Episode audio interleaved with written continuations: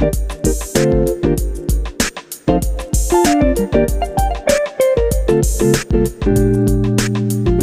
グ先生の介護よもやま話。つい聞き耳を立てたくなるような介護の話を提供します。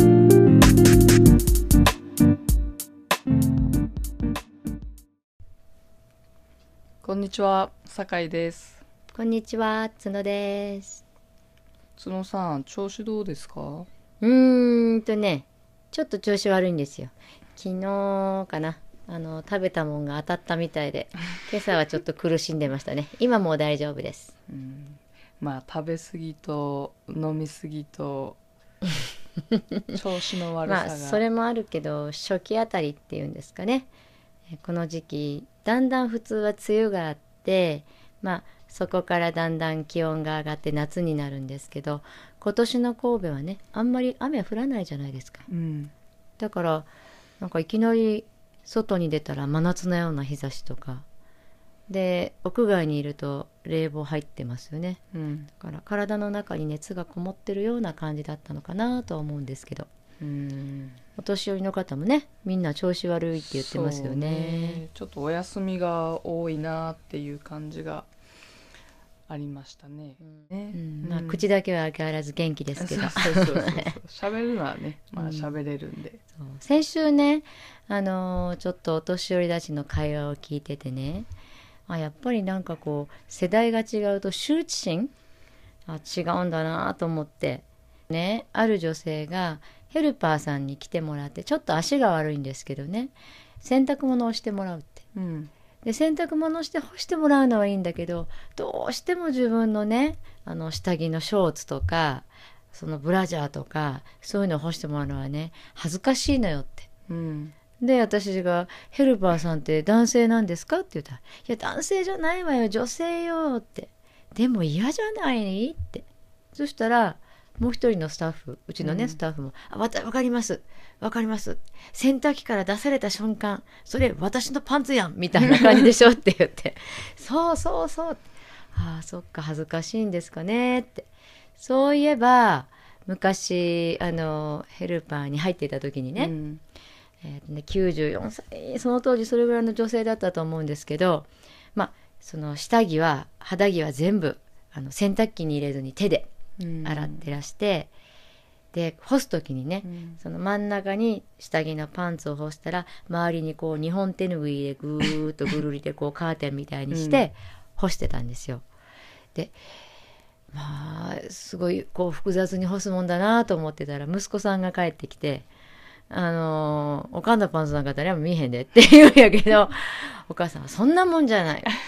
女子たるもんよそ様にあ肌着を見せてなるものかみたいな感じでね、うん。おっしゃってたのでやっぱり世代が違うと羞恥心って違うんだろうなって。ね。で特にあの女性のね利用者の方やったらヘルパーさんが男性だとちょっと抵抗があるって方もいるし。う、ん。逆もですようん。ね、でも本当女性ばっかりにこうフォーカスが行きがちなんだけど意外と男性でも特にお風呂のね介助とかで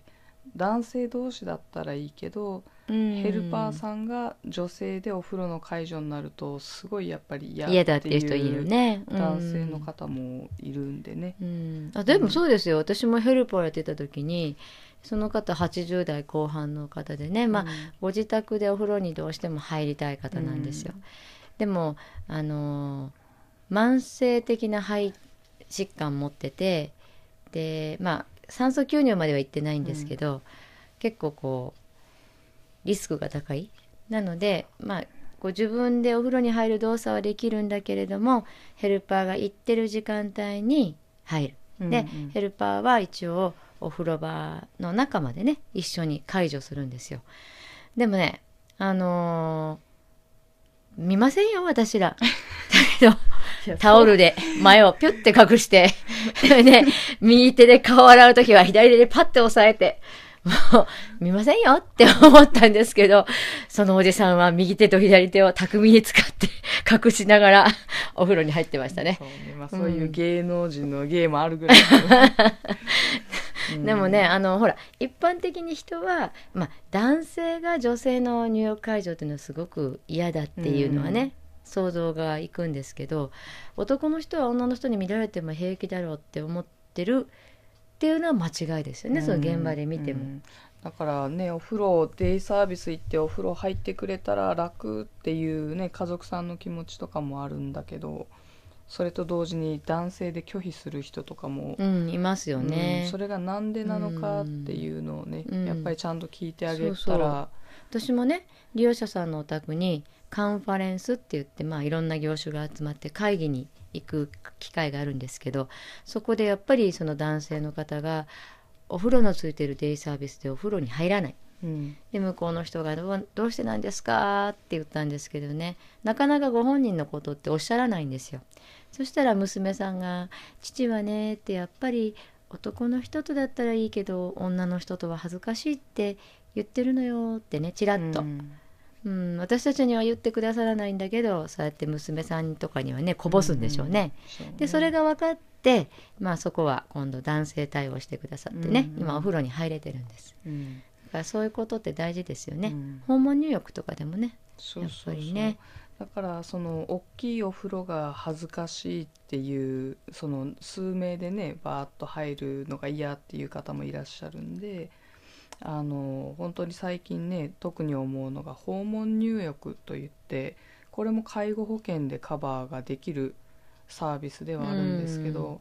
あの自宅に来てくれてそこで風呂をパパパッとうん組み立ててね。組み立ててそこに入れるっていうスタイルにはなるんですけど、うん皆さん結構ね、うん。寝たきりの人だけが訪問入浴って思ってるけど違うって言ってましたよね、うん。訪問入浴の人は。ででそれもまたケアマネさんとか、まあ、家族の方もお風呂で動けないから訪問入浴っていう考え方が固定されてはいるんだけどまあうん。意外と使い方としてはその1対1からとかそのデイではお風呂入ってくれないっていう人が、まあ、動けたとしても訪問入浴から入るっていうのは、まあ、ありなのかなっていう気はしますね。ね。うん。まあその最後ね羞恥心という言葉でまとめるとその先週の利用者さんとも笑い話になったんですけどね。あの今スーパー銭湯って流行ってるじゃないですか。でそんなところに行くと、まあ、大体ある年代を境に隠すか隠さないかなんですよ。うん。で大体今の、えー、と40代後半から上の方っていうのはこう女性ですよ。うん。大体前をこう隠したりしてその露天風呂なんかでもいるんですけど、うん、20代30代の人は肩の上にねタオル乗せて堂々と歩いていて